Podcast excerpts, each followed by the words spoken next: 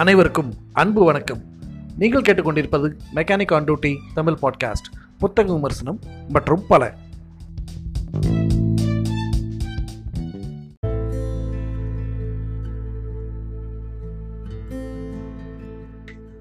அனைவருக்கும் வணக்கம். இந்த பாட்காஸ்ட் செஷனில் நம்ம பார்க்க போகிறது பவர் ஆஃப் கான்சன்ட்ரேஷனுங்கிற புக்கு பை தெரான் டுமாண்ட். அந்த புக்கை பற்றி தான் பார்க்க போகிறோம். அதில் இருக்கக்கூடிய சில பாசிட்டிவ் வைப்ரேஷன்ஸ் பற்றி நிறைய விஷயங்கள் இருக்கக்கூடிய அந்த புக்கை பற்றி ரிவ்யூ பண்ணுறதுக்கு நம்முடன் ராஜசேனன் எழுந்திருக்கிறார். வணக்கம் ராஜசேனன்.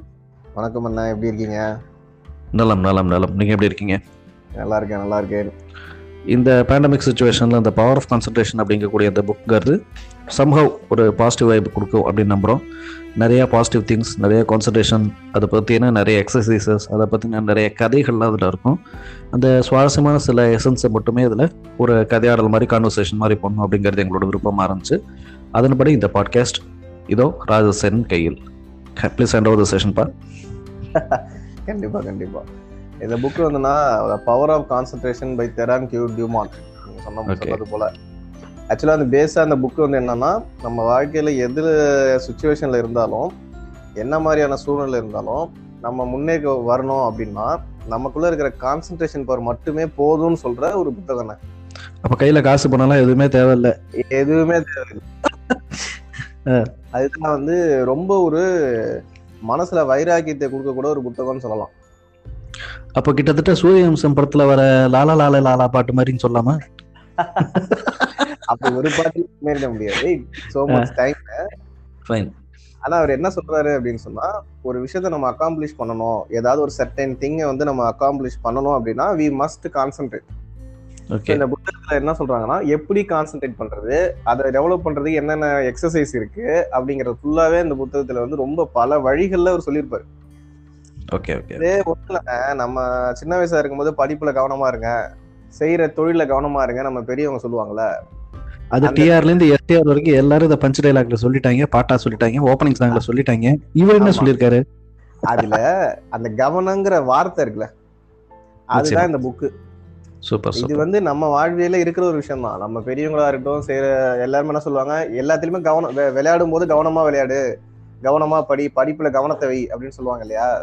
நிச்சயமா. அந்த கவனங்கிறது என்ன புத்தகமே. அது கூட பரவாயில்லப்பா, தப்பே செஞ்சாலும் தப்பு இல்லாம செய்யணும்னு சொல்லுவாங்க. அதுவும் நம்மளால கண்டுபிடிச்ச பழமொழிதான். ஆமா, இருந்தாலும் வந்து இவர் என்ன சொல்றாருன்னா, தப்பு செய்யக்கூடாதுன்னு சொல்றாரு. தப்பு செய்யறதுனால அல்லாத விஷயங்களை ஒரு மனுஷன் செஞ்சு அதுல வர பெனிஃபிட் வந்து நிலைக்காது. ஒரு தவறுக்கு இன்னொரு தவறு பதில் கிடையாது, கிடையவே கிடையாது. எங்கேயோ கேட்ட மாதிரி இல்ல, எனக்கு தான் என் வாழ்க்கையில நீங்க சொல்ற அட்வைஸ் தான், ஒரு தவறுக்கு இன்னொரு தவறு என்றுமே பதில் கிடையாது. Okay fine. ஆமா. ஸோ வந்து எப்படின்னா, இந்த கான்சன்ட்ரேஷன் பவர் வந்து நம்மளுடைய வாழ்க்கையில் பல சூழ்நிலைகளில் அது எப்படி உதவுது நமக்கு. படிப்பாக இருக்கட்டும், பிஸ்னஸாக இருக்கட்டும், வேலையாக இருக்கட்டும், ரிலேஷன்ஷிப்பாக இருக்கட்டும், ஹெல்த்தை மெயின்டைன் பண்ணுறதா இருக்கட்டும், சம்பாதிக்கிறதா இருக்கட்டும், இது அனைத்துக்குமே நீங்கள் உங்கள் கான்சன்ட்ரேஷன் பவரை டெவலப் பண்ணாலே போதும், இது எல்லாத்துலேயுமே நீங்கள் சக்ஸஸ் ஆக முடியும்னு சொல்கிற ஒரு அருமையான ஒரு விளக்கங்கள் இதில் இருக்கும். Super super. ஆமாம். இதில் வந்து எப்படின்னா, கான்சன்ட்ரேஷன் பவர் மட்டும் சொல்லாமல் ஒரு வில் பவரையும் சேர்க்குறாரு. இதுல ரெண்டு இருக்கும், நீங்க யோசிச்சு பாத்துறீங்களா? வில் பவர்னு ஒண்ணு இருக்கு, கான்சன்ட்ரேஷன் பவர்னு ஒண்ணு இருக்கு. கிட்டத்தட்ட எல்லாமே ஒரே மீனிங் தான் நம்ம நினைச்சிட்டு இருப்போம், ரெண்டும் வேற வேற இல்லையா? வேறன்னு இல்லை. எப்படின்னா, எண்ணம், அந்த ஒரு ஒரு செயலை செய்யறதுக்கு ஒரு எண்ணம் என்னால முடியும்னு நினைக்கிறது வில் பவர். அந்த எண்ணம் வந்துட்டுனாலே அந்த செயல் மேல நம்ம கவனம் செலுத்துறது கான்சன்ட்ரேஷன் பவர். அது வந்து எப்படின்னா, இது எல்லாத்தையுமே என்ன சொல்றாருன்னா இன்னர் ஃபோர்ஸஸ்ன்னு சொல்றாரு. ஒரு மனுஷனுக்குள்ள இந்த யூனிவர்ஸ் கொடுத்திருக்க சக்தி, பவர். சோ உங்களுக்கு என்ன மாதிரி am I audible now? Yeah, audible audible. Proceed. So நம்ம என்ன சூழ்நிலையில இருந்தாலும் கூட நமக்கு இந்த யூனிவர்ஸ் கொடுத்திருக்க இந்த இன்னர் ஃபோர்ஸஸ் இருக்குல்ல, எல்லா ஹியூமன் பீயிங்க்கும் அந்த இன்னர் ஃபோர்ஸஸ் இருக்குன்னு சொல்றாரு. இந்த வில் பவர், கான்சன்ட்ரேஷன் பவர் தான் சேர்த்து ஒரு இன்னர் ஃபோர்ஸஸ் அப்படின்னு சொல்றாரு. ரைட். அதை நம்ம ஃபைண்ட் அவுட் பண்ணி, அதை நம்ம எக்ஸசைஸ் பண்ணி, அதை டெவலப் பண்ண கத்துக்கிட்டாலே எந்த ஹேர்டலா இருந்தாலும் நீங்க மேல வந்துடலாமே. அப்பா அம்மா சொத்து சேர்த்து வைக்கல, யாரும் எனக்கு காசு பணம் தரல, யாரும் எனக்கு தொழில் பண்ண முதல் தர மாட்டேங்கிறாங்க, இந்த குறை அந்த குறை அந்த பிரச்சனை, அதனாலதான் நான் உருப்படாம இருக்கேன்னு சொல்றது எல்லாமே பொய்யுங்கிறது. உருப்படாம இருக்கேன்னா அதுக்கு நீதான் காரணம். அடிப்படையா எப்படின்னா அடிப்படையா பார்த்துட்டாரு, அடிப்படையா அவர் ஆட்டிடுவாரு இந்த புத்தகத்தை. ஏன்னா இப்ப நம்ம எதுக்கு பிளேம் பண்றோம்னா, நம்ம ஏதாவது முடியல, சக்சஸ் பண்ண முடியல, நீ சொன்னதுதான் காரணம், நான் சொன்னதுதான் காரணம், நீ அங்கேருந்து இப்படி போனதுதான் காரணம் அப்படின்னு ஒருத்தர் ஒருத்தரை பிளேம் பண்ணிட்டு இருக்கிற வேலையே வேணாம் இல்லையா? கண்டிப்பா கண்டிப்பா. ஒரு மனுஷன் இன்னைக்கு சக்சஸ் காரணம், ஒரு மனுஷன் இன்னைக்கு சக்சஸ்ஃபுல்லா இல்ல போயிட்டான்னு சொன்னா அவன் தான் காரணம்னு இந்த புத்தகத்துல சொல்றாரு. இந்த புத்தகத்துல பாத்தீங்கன்னா வேரியஸ் டாபிக் இருக்கு. நான் உங்களுக்கு கான்சென்ட்ரேஷன் ஃபைண்ட்ஸ் தி வே அப்படின்னு சொல்லிட்டு, செல்ஃப் மாஸ்டரி எப்படி பண்றது, concentrated on health, concentrated on wealth, அந்த மாதிரி. அதை நான் முன்னாடியே சொன்ன மாதிரி பல ஜேர்னல்ஸ்ல வந்து நம்ம லைஃபை எப்படி வந்து இம்ப்ரூவ் பண்றது அப்படின்றது வந்து நிறைய சொல்லியிருப்பாரு. இதுல வந்து பாத்தீங்கன்னா ஒரு இடத்துல வந்து ஒரு மனுஷன் முடியும் நடத்தான்னு வச்சுக்கோங்க, ஒரு மனுஷன் வந்து குட் ஃபார் நத்திங்கா இருக்கானே, ஓகே ஒண்ணுக்கும் இல்ல, அவன் உதவாக்குற அப்படின்னு ஒரு பையன் இருக்கான், இந்த நிமிஷம் வரைக்கும் இருக்கான், அவனுக்கு என்ன வயசு வேணாலும் இருக்கட்டும், அவன் வயசை பத்திலாம் கவலை இல்ல. ஒருத்தன் இல்ல ரெண்டு மூணு பேர் இருக்கான், அதுல ரெண்டு பேர் இப்ப ஆங்கர்லயே இருக்கான்.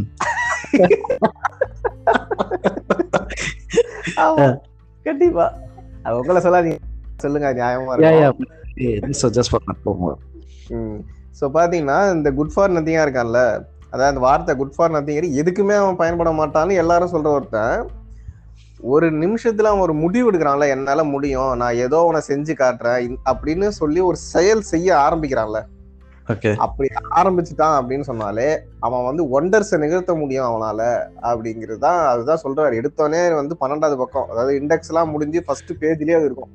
என்ன சொல்றாருன்னா, வயசானவங்க கூட பல அதிசயங்களை செஞ்சு செய்ய முடியும். இப்ப உதாரணத்துக்கு கேஎஃப்சி எடுத்துங்க, அவரு பாத்தீங்கன்னா காலம்பூரா விட்டுட்டு அறுபது வயசுல வந்து ரோட்ல சிக்கன் விற்க ஆரம்பிச்சு நீ கேஎஃப்சி பெரிய சாம்ராஜ்யத்தை உண்டு பண்ணி செத்து போயிட்டாரு இல்லைங்களா உங்களுக்கு? அது மாதிரி நிறைய வயசானவங்க, எனக்கு தெரிஞ்சு ஒரு ஒரு படம் வரைகிற பேர் நான் மறந்துட்டேன், அவங்களாம் பாத்தீங்கன்னா எண்பது வயசுலதான் படம் வரையவே ஆரம்பிக்கிறாங்க. ஆனா அதெல்லாம் வந்து உலக புகழ்பெற்ற படங்கள். அதே மாதிரி பாத்தீங்கன்னா இந்த ஆப்பர்ச்சுனிட்டி அப்படிங்கிற விஷயத்த சொல்றாரு. ஆப்பர்ச்சுனிட்டினா ஐயோ நான் என் வாய்ப்பை இழந்துட்டேன், என் வேலையை போயிருச்சு, நான் நடு ரோட்டுக்கு வந்துட்டேன். இப்ப கொரோனா டயத்துல பாத்தீங்கன்னா நிறைய பேர் அவங்க ஆப்பர்ச்சுனிட்டி, அவங்க வேலை எல்லாமே இழந்திருப்பாங்க. அதனாலதான்டா இங்க நம்ம ஆங்கர்ல பாட்டு போட்டுக்கிட்டு உட்காந்துட்டு இருக்கோம்.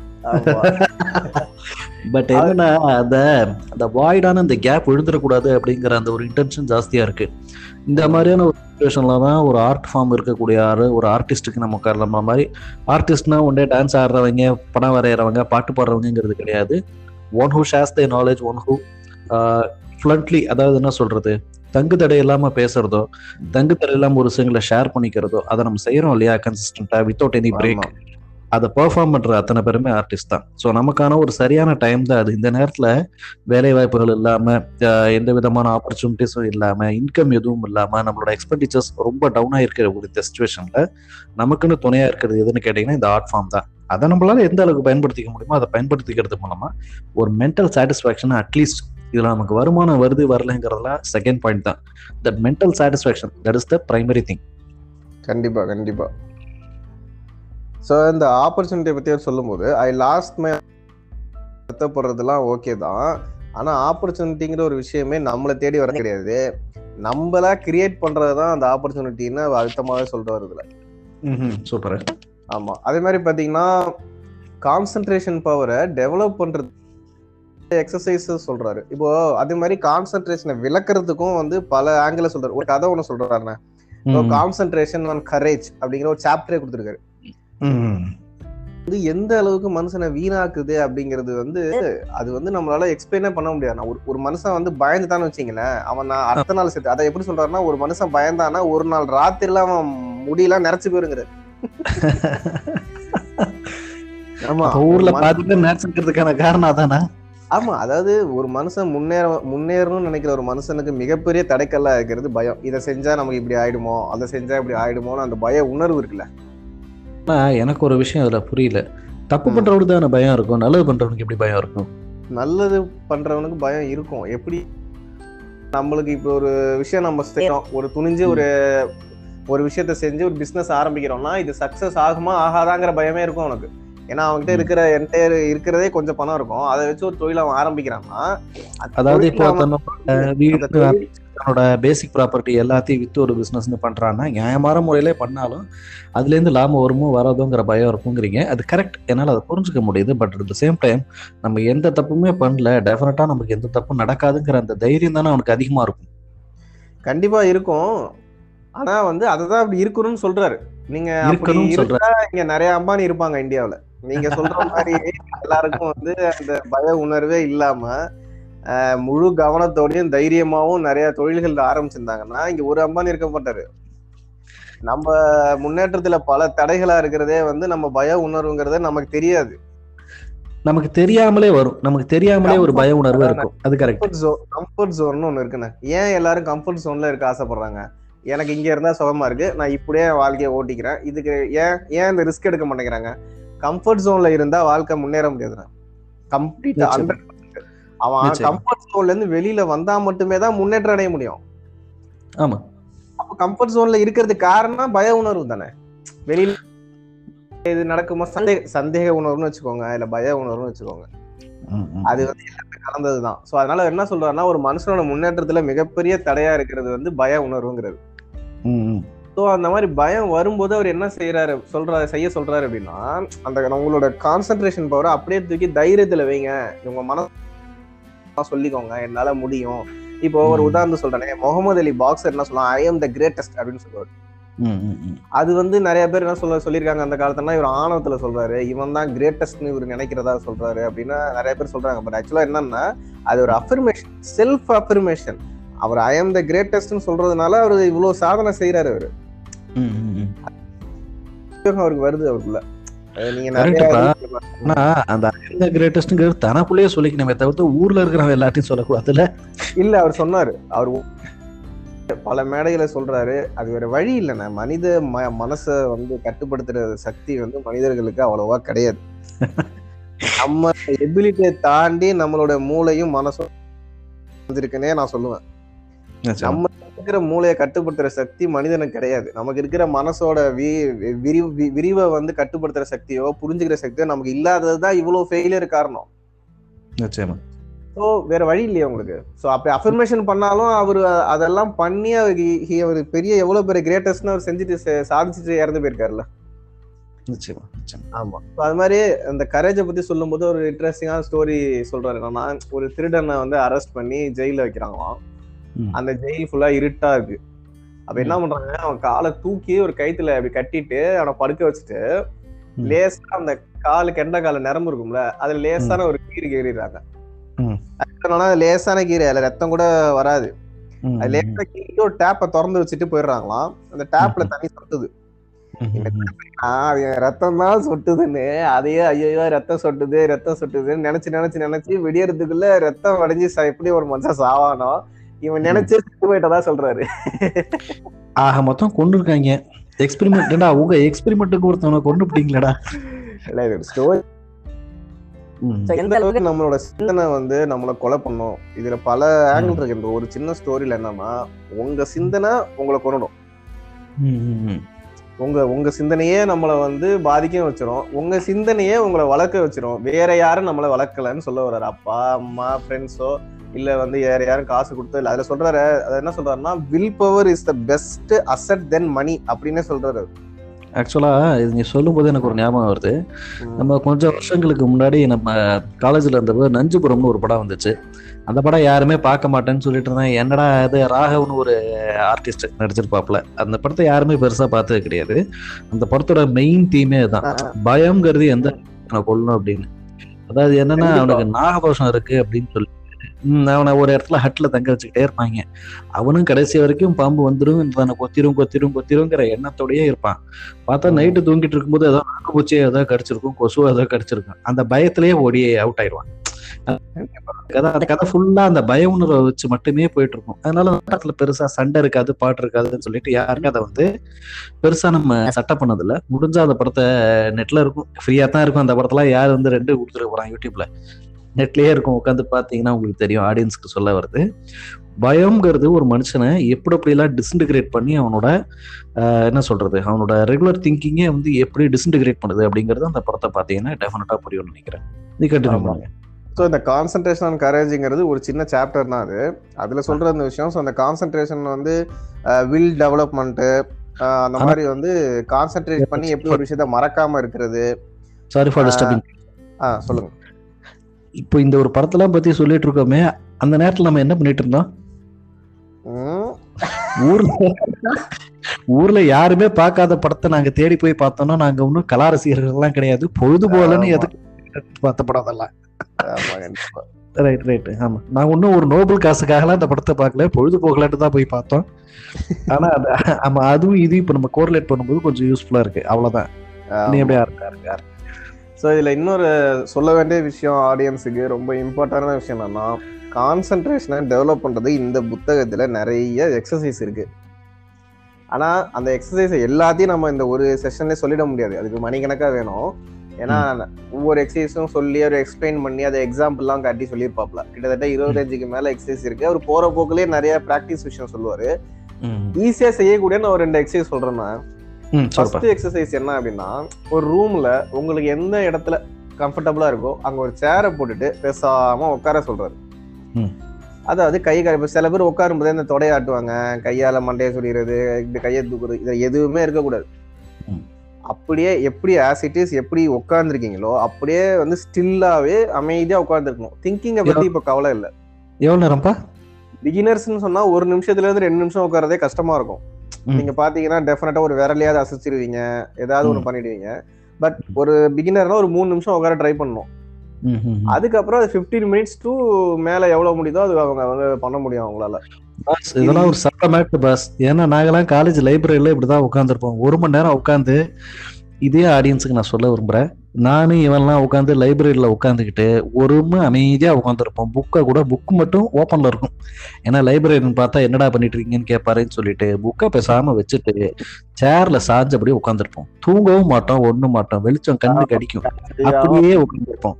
ஒரு தடவை ஞாபகம் இருக்கா, நம்ம பேட்ச்மேட் ஒருத்தன் வந்து என்ன பண்ணான்னா, பெட்டு கட்டினான்னு சொல்லிட்டு உட்காந்துருக்கான், ஒரு மணி நேரம் உட்காந்துருக்கான். பெட்ல தோத்துட்டான்னு சொல்லிட்டு அவன் டீயும் சமோசாவும் வாங்கி கொடுத்தான். ஆனா மொத்தம் பவர் ஆஃப் கான்சன்ட்ரேஷன் நம்ம காலேஜ் படிக்கிறதுல இருந்து ஃபாலோ பண்ணிருக்காங்க. ஆனா அது மோஸ்ட் ஆஃப் த பீப்புளுக்கு அது கஷ்டம் தான், முடியாது. ஒருவேளை நம்ம அப்படி உட்காந்தோம் இப்பயே, இப்ப நம்ம உட்கார சொன்னா கூட நமக்கே கஷ்டமா இருக்கும். ஆமா வாஸ்தவம் தான். அது வேலை வெட்டி இல்லாத, பொழுது போகாம காலேஜுக்கு போக பிடிக்காம பண்ண வேலை. அதுவும் நம்ம எப்படி கை கால அசைச்சிருப்போம். அது வந்து என்ன சொல்றாருன்னா, ஏன் அதை அவர் அப்படி பண்ண சொல்றாருன்னா, நீங்க உங்களுடைய பாடி மூவ்மெண்ட்ஸை கண்ட்ரோல் பண்றீங்க, உங்க நர்வஸ் சிஸ்டத்தை கண்ட்ரோல் பண்றீங்க. ஸோ கான்சன்ட்ரேஷன் வந்து உங்களை நீங்க கட்டுப்படுத்துறது மூலமா அது வளரும்னு சொல்றாரு. ஸோ அதுக்கு முதல்ல வந்து தியானம் பண்றது, சிந்திக்கிறதுலாம் அதெல்லாம் அப்புறம். அதுக்கு முன்னாடி உங்களுடைய பாடி மூவ்மெண்ட்ஸையும் உங்க உடம்பையும் நீங்க கண்ட்ரோல் பண்ணாலே உங்களுக்கு பெரிய பெனிஃபிட்ஸ் வரும்னு சொல்றாரு. நிச்சயமா நிச்சயமா. அப்படியே நீங்க போயஸ் ஆயிருவீங்க, அப்படியே சாந்தமாயிரும், மனசே சாந்தமாயிரும் அப்படின்னு சொல்றாரு.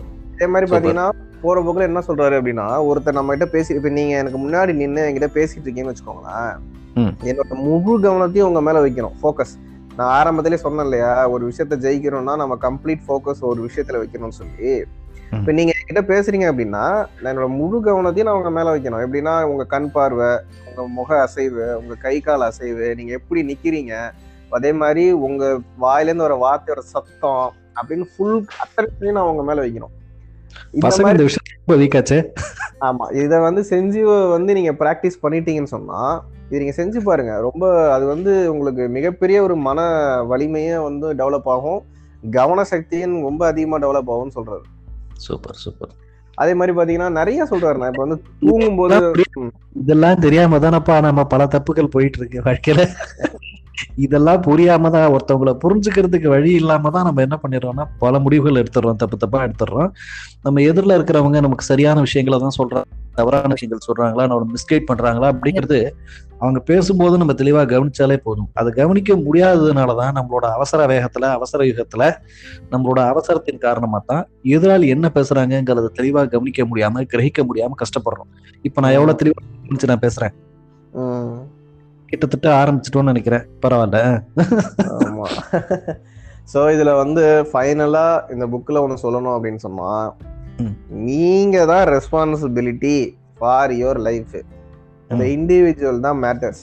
ஸோ உங்களோட இன்னர் ஃபோர்ஸஸை கண்டுபிடிங்க. உங்க இன்னர் ஃபோர்ஸஸை டெவலப் பண்றதுக்கு பல வழிகள் இருக்கு. எல்லாத்தையும் மறந்துட்டு உங்கள் மேலே கவனத்தை செலுத்தி இதை எப்படி வளர்க்குறது, இதில் எப்படி நம்ம அடுத்த நிலையை கொண்டு போகிறதுன்னு யோசித்தாலே உங்களை சுற்றி இருக்கிற பிரச்சனையெல்லாம் குறைஞ்சிடும், நீங்கள் எங்கேயோ போயிடலான்னு சொல்கிறாரு. இதுதான் சொல்லலாம்.